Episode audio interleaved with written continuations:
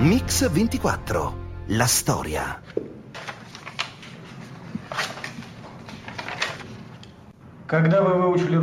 Quando ha studiato il russo? Ho cominciato nel 1934 nel collegio russicum. Poi fino al 1940 ho fatto pratica con i gesuiti. Mi dica i nomi dei gesuiti coi quali ha studiato russo. A questa domanda non posso rispondere perché può danneggiare la Chiesa Cattolica. Chi studiava con lei a Russicum? E anche a questa domanda voglio rispondere perché può danneggiare la Chiesa Cattolica. Chi altro è stato mandato in Unione Sovietica? So che altri sacerdoti sono venuti in Unione Sovietica, ma non li voglio nominare perché potreste arrestarli. L'avverto che il suo comportamento durante l'inchiesta non fa che aggravare la sua posizione. La invito dunque a non rispondere in maniera insolente. Le ripeto per l'ennesima volta che non voglio arrecare danno alla Chiesa Cattolica. Perciò mi rifiuto di rispondere. Venite a prenderlo. Che cos'è il Russicum di cui si parla negli interrogatori e perché nella Russia del 1945 i cattolici vengono arrestati e interrogati dal KGB? E quali sono stati i rapporti segreti tra Unione Sovietica e Vaticano? Quella che vi raccontiamo oggi a Radio 24 è una storia, una storia incredibile, rimasta chiusa negli archivi per 50 anni. Un giallo, un vero e proprio giallo della storia, che vede come protagonisti la Russia della rivoluzione e poi Stalin e poi quattro papi, e sullo sfondo il mondo della guerra fredda.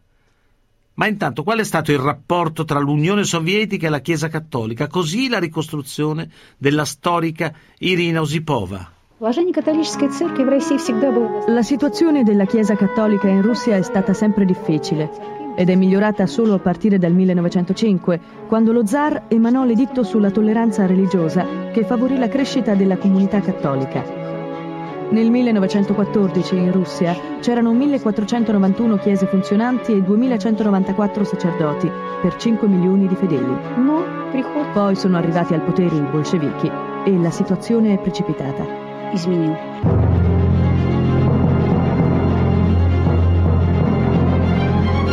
Il 25 ottobre 1917 i bolscevichi conquistano il Palazzo d'inverno a San Pietroburgo. Nell'aprile del 1918 in Russia scoppia la guerra civile. Nicola II, ultimo zar di Russia, viene giustiziato con tutta la famiglia nella notte tra il 3 e il 4 luglio del 1918. Nei primi anni del potere sovietico la distruzione della Chiesa ortodossa fu considerata una priorità. Lenin si pose fin dall'inizio il compito di organizzare e sviluppare non solo la propaganda antireligiosa, ma anche l'ateismo militante contro la Chiesa ortodossa e ancor di più contro la Chiesa cattolica. Questi i fatti riportati dalla storica Osipova. Con un primo decreto i bolscevichi espropriarono tutti i beni della Chiesa cattolica, terre, luoghi di culto, monasteri e altri immobili. Inoltre i sacerdoti vennero privati del diritto di voto e furono estromessi dalle parrocchie. Nel 1919 sono poi iniziati i primi arresti dei sacerdoti.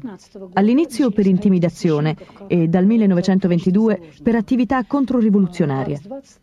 Il primo processo collettivo ai cattolici si svolse nel 1922, altri si svolsero fra il 1928 e il 1932.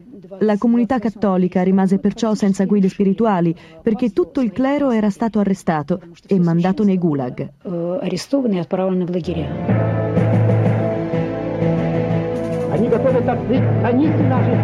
Vogliono aprire le frontiere del nostro paese. Vogliono spalancare le nostre porte all'invasore straniero. Gesuiti e farisei sono in combutta contro la patria sovietica. Fu proprio Lenin in persona, in una lettera rimasta a lungo segreta e che però all'epoca venne letta a tutti i membri del Politburo, a chiedere l'annientamento di tutte le chiese, ortodossa, cattolica, musulmana ed ebrea. Queste le sue parole. Bisogna colpire il clero con tale forza da distruggerlo per almeno 50 anni, in modo che non possa più rappresentare un ostacolo né un pericolo per il governo sovietico. Così la descrizione della giornalista e storica Irina Osipova. A partire dal 1926 in Russia non era rimasto nemmeno un vescovo e l'intera gerarchia ecclesiastica era stata spazzata via. Il Vaticano cercò di rimediare seguendo i canali diplomatici, ma non ci riuscì.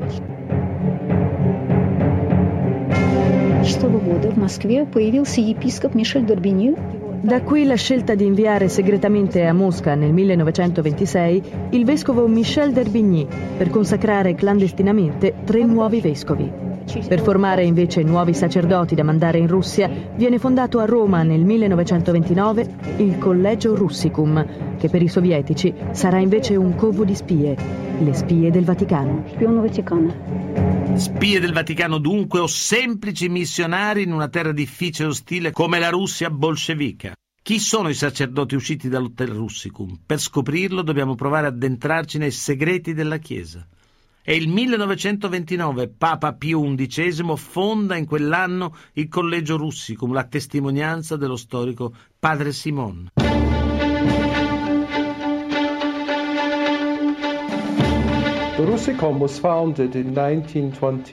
Il Collegio Russicum è stato fondato nel 1929 da Papa Pio XI, ma la sua gestazione fu molto più lunga.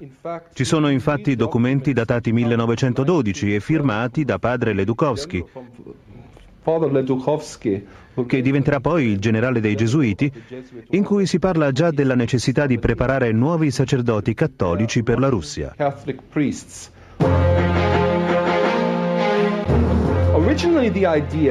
L'idea originale era di avere al Russicum studenti di nazionalità russa e di rito bizantino slavonico.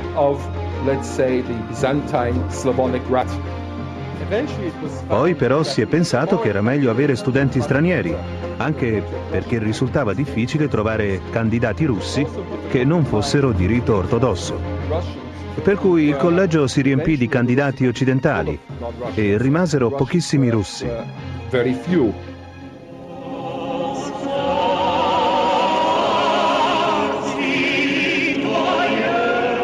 Così le parole di padre Pickler, ex allievo del Russicum, il collegio per formare nuovi missionari da inviare nella Russia bolscevica. Era un'atmosfera di, di- di missionari, prepararsi per la Russia. Ed era un certo entusiasmo in quello. Andare in Russia e predicare, se occorre moriremo e, e basta. E infatti alcuni sono andati e sono, sono morti. Qui su Radio 24 stiamo raccontando la storia di una missione segreta, quello della Chiesa nella Russia antireligiosa di Lenin.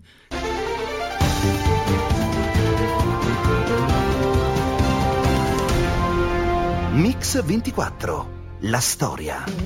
Rieccoci su Radio 24, oggi stiamo raccontando la strana storia del Russicum, un collegio fondato da Papa Pio XI nel 1929. È la storia di una missione religiosa in un territorio scomodo come quello della Russia comunista. Gli studenti del Russicum studiavano lingua e letteratura russa, storia della Russia, liturgia bizantina e ortodossa, ma studiavano anche i fondamenti dell'ideologia sovietica. Così lo storico padre Simon e l'ex allievo del Russicum padre Scalfi.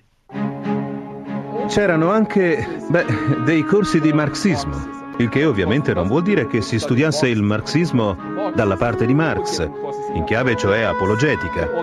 Piuttosto lo si studiava perché qualora si fosse riusciti miracolosamente a entrare in Unione Sovietica, questi missionari dovevano essere in grado di confrontarsi con la gente e di contestare il marxismo-leninismo. Certamente eravamo delle spie nel senso che si voleva entrare, ma non per motivi politici, si entrava per una- un'assistenza spirituale. Quindi se si può chiamare spia uno che è lì e che va ad annunciare il Vangelo, eh, non lo so. Certamente era contraria alla loro dottrina, indubbiamente. In questo senso si era... Ma noi sentivamo il diritto e il dovere di poter annunciare questa dottrina a chi voleva ascoltarla. Usciti dal collegio Russicum di Roma, i sacerdoti sono pronti ad annunciare e predicare il Vangelo in Unione Sovietica. E lì, in Russia, saranno guardati con sospetto e ostilità. Così il racconto della storica Osipova.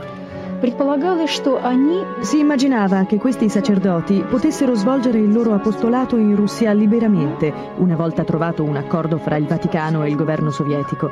In caso contrario, sarebbero dovuti entrare in Russia clandestinamente e una volta entrati, qualora fossero stati arrestati, sapevano che il Vaticano non avrebbe potuto aiutarli se non con la preghiera. Ma la storia del Russicum ha inizio ancora prima del 1929 con una missione segreta di un emissario di Pio XI. È il 1926. La missione segreta in Russia è quella del vescovo Michel d'Erbigny, ispiratore di Russicum. D'Herbigny va a Mosca ben due volte e le sue visite restano ancora oggi avvolte nel mistero. È allora che nasce quel progetto complesso di cui Russicum è una parte. Queste le parole dello storico e giornalista padre Antoine Wenger. Non c'erano più vescovi e per la Chiesa Cattolica non c'era modo di sopravvivere senza vescovi. Per la Santa Sede era un problema capitale. Fu in questa fase delicata che Monsignor d'Herbigny concepì il suo piano segreto.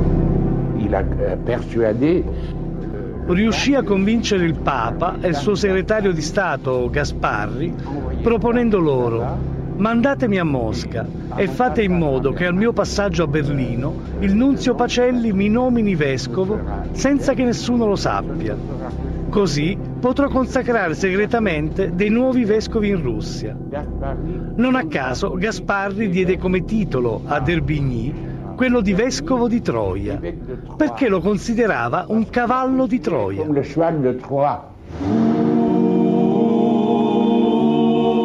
Monsignor d'Herbigny arriva in una giornata fredda della fine dell'aprile del 1926. Dà appuntamento a padre Pierre-Eugène Nouveau, che viene dalla regione di Donetsk e che svolge da anni la sua attività pastorale.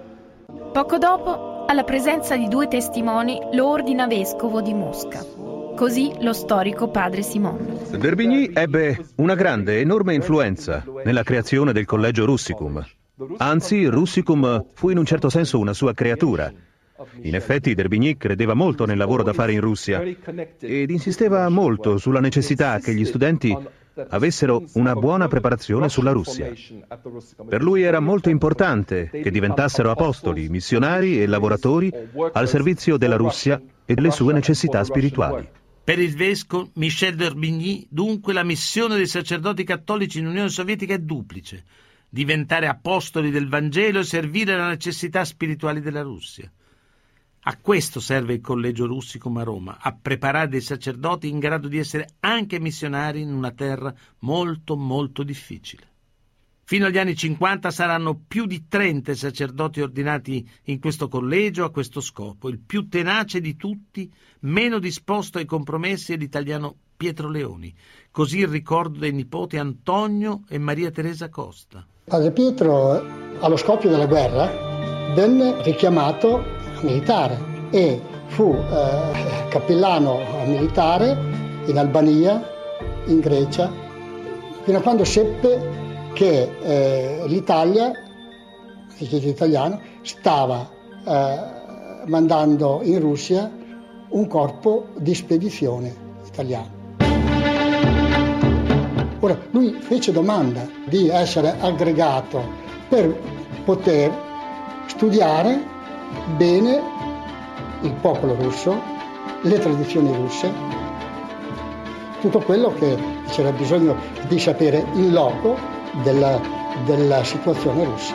Rimase con, la, con l'esercito italiano fino al 1943. Quando gli viene proposto di andare a Odessa e fare il parco, lui subito accetta. Quindi si congede, chiede il congedo dall'esercito e parte come missionario fino ad arrivare appunto a Odessa sempre nel 1943. Lui era affascinato da questa missione che anzi quando partì, che venne su dalla nonna, dice come vai, la nonna dice vuoi andare in bocca al lupo. Dice beh io vado, se sentirete che io sarò che sarò morto vorrà dire che avrò dato la mia vita per, per il Signore e quindi è quello che io desidero. Il 29 aprile del 45 a Odessa la polizia segreta russa arresta padre Pietro Leoni. Quel sacerdote cattolico è diventato troppo scomodo. Inizia così per lui un vero e proprio calvario lo stesso calvario di molti altri sacerdoti. Adesso, da quel giorno, per padre Leoni è il momento di rispondere alle domande del KGB. Io di crimini contro la potestà sovietica non ne ho commessi. Lo spionaggio non so neanche come si fa.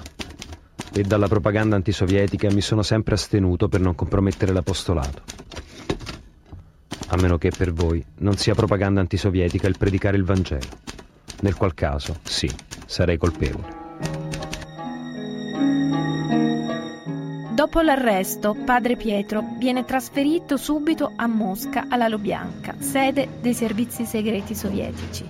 Dai verbali degli interrogatori che molto spesso si svolgevano di notte, padre Pietro si è sempre rifiutato di fare i nomi dei missionari che operavano in Russia. In più parlava male e apertamente del governo sovietico. Diceva che in Unione Sovietica non c'era democrazia né libertà di parola e di stampa. L'istruttoria del suo caso viene chiusa dopo qualche mese con la condanna a 10 anni in un campo di rieducazione. L'arresto, gli interrogatori alla Lubianca, un finto processo e poi, e poi la condanna al campo di rieducazione, insomma al Gulag. Quella di padre Pietro Leoni è la storia di molti sacerdoti cattolici, di molti cristiani nella Russia degli anni 30 e 40. Ma come erano per davvero questi campi di rieducazione? Come si viveva nei Gulag? e in che cosa consisteva esattamente la rieducazione dei prigionieri. Quello che vi proponiamo è la storia del primo di questi campi di concentramento, in qualche modo il prototipo di quelli che sarebbero poi stati i gulag di Stalin. A 160 km dal circolo polare artico c'è l'arcipelago delle Solovki. Per migliaia di sacerdoti di cristiani russi diventerà l'isola delle lacrime. Questa è la testimonianza di Yuri Brodsky della Fondazione Memorial. Nel XVII secolo giunse alle Solovki un monaco che era stato il confessore di Pietro il Grande. Venne imprigionato nella fortezza e qui ebbe una visione. Vide la Madre di Dio, che gli annunciò che una collina di quest'isola sarebbe diventata il nuovo Golgota, un posto perciò di grande sofferenza.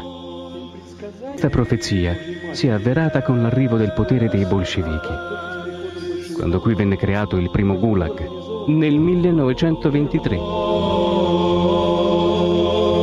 Attenzione però, l'orrore di questo Gulag non sta tanto nei numeri. C'erano Gulag molto più pesanti, ma nel suo funzionamento.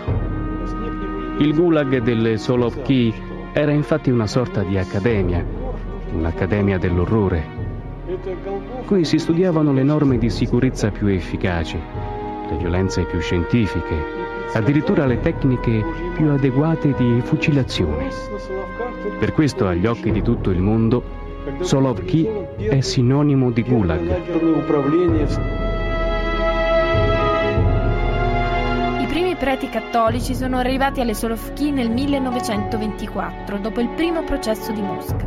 Nell'estate del 1926 arriva poi il primo prete di rito latino. All'interno del Gulag la comunità cattolica è molto unita, così Antonina Soscina della Fondazione Memorial Большинство обвинений – это именно шпионаж. Quasi tutti i cattolici deportati alle Solovki sono stati condannati per spionaggio a favore della Polonia ed altri stati dell'Occidente. A questo capo di imputazione principale si aggiungeva poi, in molti casi, il famigerato articolo 58 che puniva l'attività controrivoluzionaria e antisovietica. Ed è proprio il famigerato articolo 58 del codice penale dell'Unione Sovietica quello che punisce qualsiasi attività controrivoluzionaria e antisovietica. È grazie a questo articolo che il dittatore sovietico Stalin può liberarsi di qualunque oppositore e condannarlo alla fucilazione o alla deportazione nei gulag. Ma proprio questo articolo, l'articolo 58, è anche alla base delle condanne dei missionari cattolici inviati in Russia dal Vaticano. Anche loro Anche questi sacerdoti vengono visti dal regime come dei pericolosi avversari e delle spie, come ricorda lo storico Antoine Wenger.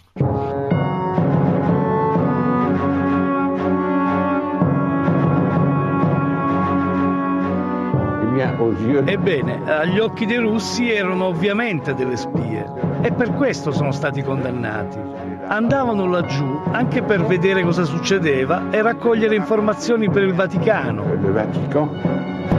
Questo qualsiasi potenza l'avrebbe chiamato spionaggio. Dunque, da un punto di vista laico o politico, erano delle spie del Vaticano che rischiavano la vita per assicurare la sopravvivenza della Chiesa cattolica. Spie per assicurare la sopravvivenza cattolica. Qui a Radio 24 stiamo raccontando la storia di una missione in una terra molto difficile, la Russia comunista.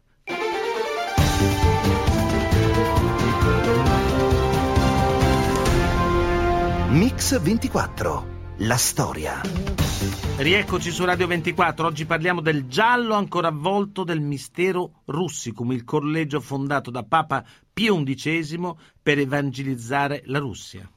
Nella Russia di Stalin non c'è crimine peggiore dello spionaggio e essere considerati una spia del Vaticano per i sovietici è un marchio d'infamia. Ma dagli archivi del KGB oggi finalmente consultabili emerge una verità, una verità sconcertante. Così la giornalista Osipova e padre Scalfi, ex allievo del Russicum.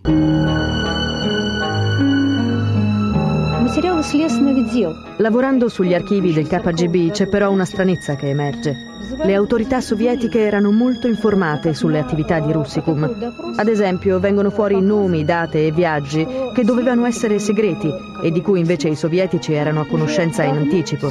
Tutto questo è molto chiaro nei verbali degli interrogatori. Viene perciò da chiedersi come fu possibile. C'era dunque una talpa, oppure una cellula del KGB, che in quegli anni agiva a Roma, in Vaticano o nello stesso collegio Russicum. Purtroppo dagli archivi la sua identità non emerge. Indubbiamente c'erano delle spie. Le spie, spie qualificate e pagate per questo, non so, non ne ho mai conosciute io.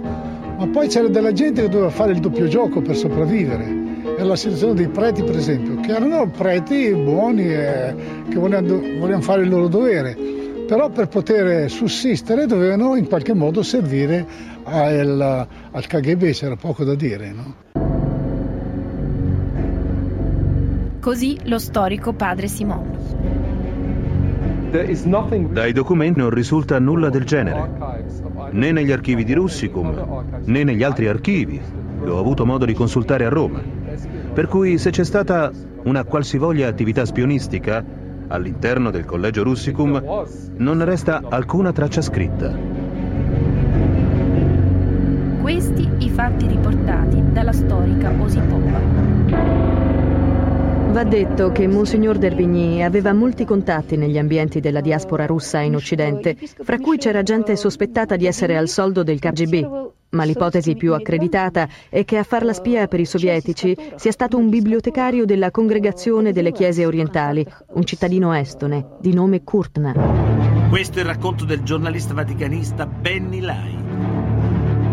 Kurtna cominciò a fare un, un doppio gioco. Perché? la polizia fascista di una volta nel 1942 di ritorno dalla Russia lo arrestò e lo accusò di essere spia comunista e lo tenne per 14 mesi a Regina Celi. A farlo uscire da Regina Celi fu Kappler e lo prese con sé come spia dei nazisti. Tant'è che gli alleati nel 1944, quando arrivarono e liberarono Roma, lo catturarono e lo misero in prigione. E lui riuscì a cavarsela, ma evidentemente qualcosa deve essere andata storto con i suoi eh, mandanti eh, sovietici.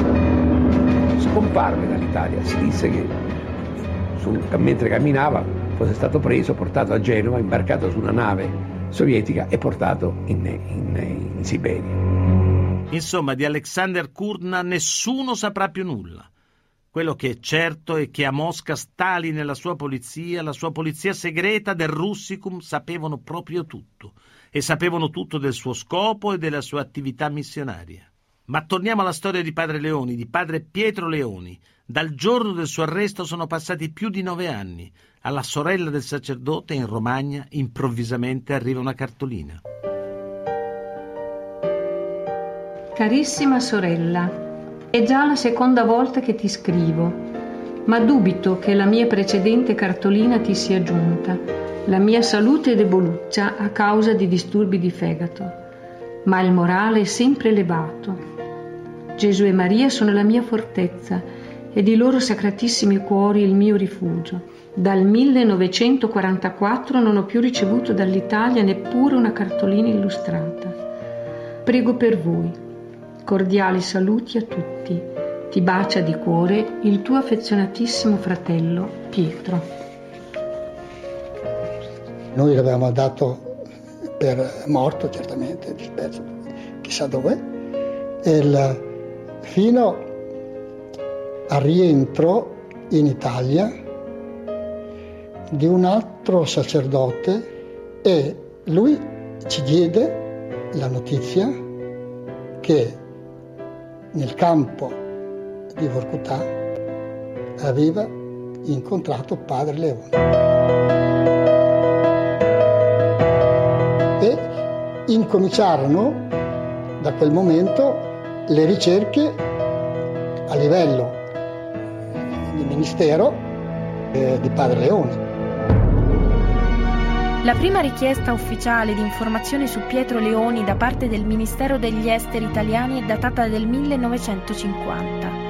Da Mosca partì l'ordine scritto di fotografare il detenuto per trasmettere poi le foto all'ambasciata italiana. Questo è quello che scrive padre Leoni nel suo libro in riguardo alle foto. Mi hanno fotografato in abito da lusso per dare ad intendere al mondo libero che noi qui navighiamo nella ricchezza. Ma al di là delle censure, i familiari di Pietro Leoni e il governo italiano possono tirare un sospiro di sollievo. Il sacerdote è vivo e da Roma il governo chiede naturalmente immediatamente la sua scarcerazione. Intanto in Unione Sovietica a Stalin è succeduto Khrushchev, che ha iniziato il processo di revisione critica dello stalinismo. Tra est e ovest iniziano i primi segnali di una timida distensione. In questo scenario, nella vicenda di Pietro Leoni, c'è una svolta improvvisa. È il 1955, il giorno della vigilia dell'ascensione. Tarcisio, a Vienna sono rientrati nel mondo occidentale. Qui rivedono finalmente l'Italia. Dopo dieci anni di prigionia in Russia, il gesuita padre Leoni e Dante Ughetti. Il comune destino sembra averli fatti somigliare anche nei connotati. Gli alpini della Giulia uniscono il loro benvenuto a quello di altri reduci qui con l'onorevole Meda. Poi sfilerà davanti al finestrino un paesaggio che riapre il cuore e padre Leoni può finalmente vestire i paramenti per dire messa ha serbato gli arredi, per lui quasi reliquie, con cui la celebrava clandestinamente nei campi di lavoro. Era la vigilia dell'ascensione del 1955, arriva, mia madre andò a, a, a Bologna con tutti i fratelli così a riceverlo e arrivarono qui, si fermarono proprio davanti a casa nostra, eh, scese ci salutò, ci abbracciò e fu la prima volta che io lo, lo vidi. E quel giorno lì poi noi l'accompagnammo a Primo il Cuore dove ci fu una grande festa lì, una grande accoglienza. A Primo il Cuore di Forlì torna Padre Leoni. Qui c'è ancora una mamma ad aspettare in reduce. Padre Leoni ha 46 anni, mamma Rosa ne ha 84, bene spesi per giungere a questo momento. Roma, centro Incom, Qualche particolare su un'odissea di condannato a 25 anni di lavori forzati? Ho fatto molti mestieri.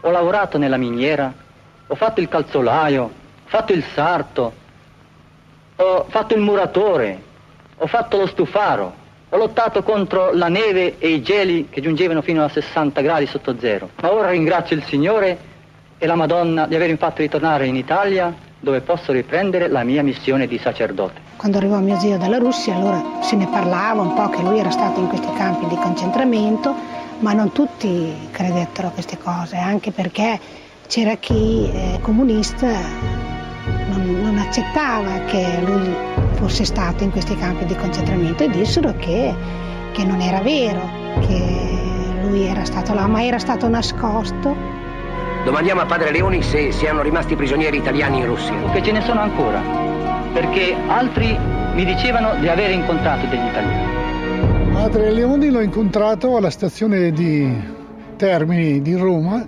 quando è arrivato. Io ero lì ad attendere insieme agli altri del Russicum. L'impressione che ho avuto da lui è stata subito un'impressione di un uomo estremamente saggio e forte. Non semplicemente un eroe, ma un uomo di coerenza grande e, e di disponibilità anche, cioè non amava parlare di chi l'aveva tradito, però ecco, ci siamo accorti che mentre da una parte la popolazione così accorreva a sentirlo, lui parlava molto bene ed era molto ben ascoltato dalla gente, dai suoi superiori e forse anche in Vaticano c'era come il sospetto, la paura meglio, che il parlar chiaro impedisse possibilità di rapporti con l'Unione Sovietica, il prolungarsi della mano tesa e tutte queste cose. A un certo punto che hanno creduto opportuno lasciarlo andare nel Canada. L'hanno lasciato andare, ma credo che sia stato anche un consiglio cordiale. Quattro anni dopo il suo rientro, padre Pietro Leoni lascia l'Italia per il Canada, dove morirà nel 1995.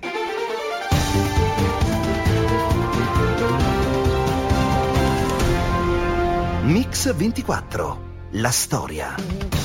Qui su Radio 24 stiamo raccontando la storia di una missione segreta, quello della Chiesa nella Russia antireligiosa di Lenin. La vicenda di Pietro Leone si conclude insomma in mezzo alle polemiche e alle strumentalizzazioni della politica. Ma padre Leoni è stato uno dei pochissimi sacerdoti del collegio Russicum ad essere tornato vivo dall'inferno dei Gulag. Naturalmente allora ci si chiede, ma qual è il bilancio finale dell'operazione Russicum? Questa è la tesi dello storico Alexei Giudin. Beh, sul piano politico bisogna ammettere che Russicum fu un vero fallimento, perché quei missionari morirono o vennero arrestati e finirono nei gulag. Ma è vero anche che lo spirito di Russicum favorì in misura determinante il dialogo fra l'Unione Sovietica e il mondo occidentale, contribuendo quindi almeno in senso lato alla successiva caduta del comunismo. E interrogarsi sull'utilità del martirio non ha senso. Perché nella fede cristiana il martirio è un dogma, è un atto d'amore assoluto nei confronti di Dio e perciò va accettato come tale.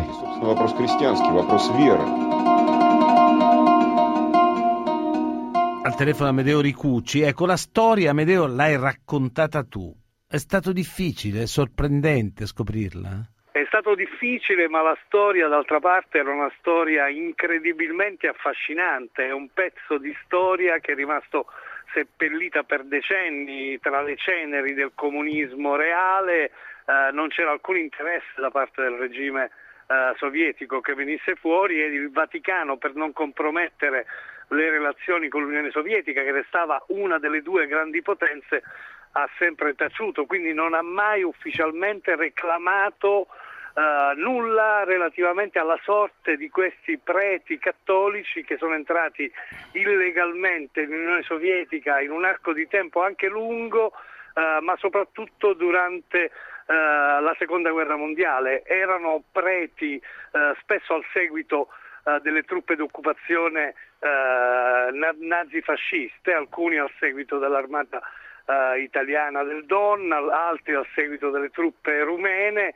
quando i russi li prendevano, li finivano molto spesso nei gulag. Noi abbiamo certo. raccontato la storia di un prete italiano, Pietro Leoni, che, che invece sopravvisse al gulag e tornò fra tutti gli onori Uh, nell'epoca della e questo l'abbiamo, infatti questo l'abbiamo raccontato nel pezzo che abbiamo appena sentito ma volevo sapere chi è che ha tirato fuori questa storia in, Unione, in Russia? È stato un lavoro certosino fatto da una storica che non è eh, neanche diventata famosa, che si chiama Irina Ossipova e che lavora per una ONG russa molto importante che si chiama Memorial e che è quella che si è occupata fin dal 91, da quando cioè l'Unione Sovietica eh, non è, è crollata, si è occupata di tirar fuori pezzo dopo pezzo le eh, le parti di, di storia nascoste. E ha ricostruito questo puzzle. Ecco, ma nella Russia che tu conosci bene, oggi cosa rimane di questa, di questa grande storia? Ma guarda, il Vaticano e quindi la Chiesa Cattolica continuano ovviamente ad avere difficoltà nell'impiantarsi in, uh, in, Russia, nonostante sia un paese uh, da 150 milioni uh, di abitanti e che ha una tradizione anche cattolica, perché certo. la Chiesa cattolica c'era in Russia. Ovviamente non bisogna dimenticarsi che c'è stata e c'è, e lì c'è un conflitto con la guerra ortodossa, con la con Chiesa, Chiesa ortodossa, ortodossa certo, che, che, è stata complice del martirio mm. dei, preti, dei preti cattolici all'epoca. Tuttora la Chiesa ortodossa Uh, spesso e volentieri bacchetta il Vaticano perché dice il Vaticano fa proselitismo e questo non è leale. E questa, da qui c'è la difficoltà per i papi, qualunque papa, Giovanni, Papa Voitila si sa il suo desiderio, il suo grande desiderio di visitare la Russia non è stato soddisfatto, si ved- vedremo se questo Papa ce la farà. Ecco, il Russicum, per quanto ne sai tu, continua la sua azione in che direzione oggi? La sede di Russicum qui a Roma esiste ancora, non, più, uh, non, non ha più gli stessi numeri che aveva Uh, all'epoca, fino agli anni 50-60, però uh, non dimenticare che esiste tuttora la liturgia di rito bizantino nella Chiesa Cattolica, quindi si formano uh, ancora preti che siano in grado di operare nelle terre slave, mettiamolo così in generale, mm. quindi anche l'ex uh, Jugoslavia, visto che uh, il cirillico comunque è una lingua uh, comune. Ufficialmente però, ovviamente, come dicevo anche prima, il Vaticano non ha un'attività certo. di proselitismo che svolge in Russia, okay. ha la sua comunità di fedeli a cui bada formando preti che siano in grado di eh, operare eh, sul, territorio. sul territorio parlando Gra- la lingua locale. Grazie, grazie Amedeo, grazie, buon grazie lavoro, grazie mille. Buon lavoro. Ringrazio Alessandro Longoni, Antonella Migliaccio in redazione, Alessandro Chiappini e Valerio Rocchetti che si alternano in regia e il nostro mitico stagista Manuel Guerrini.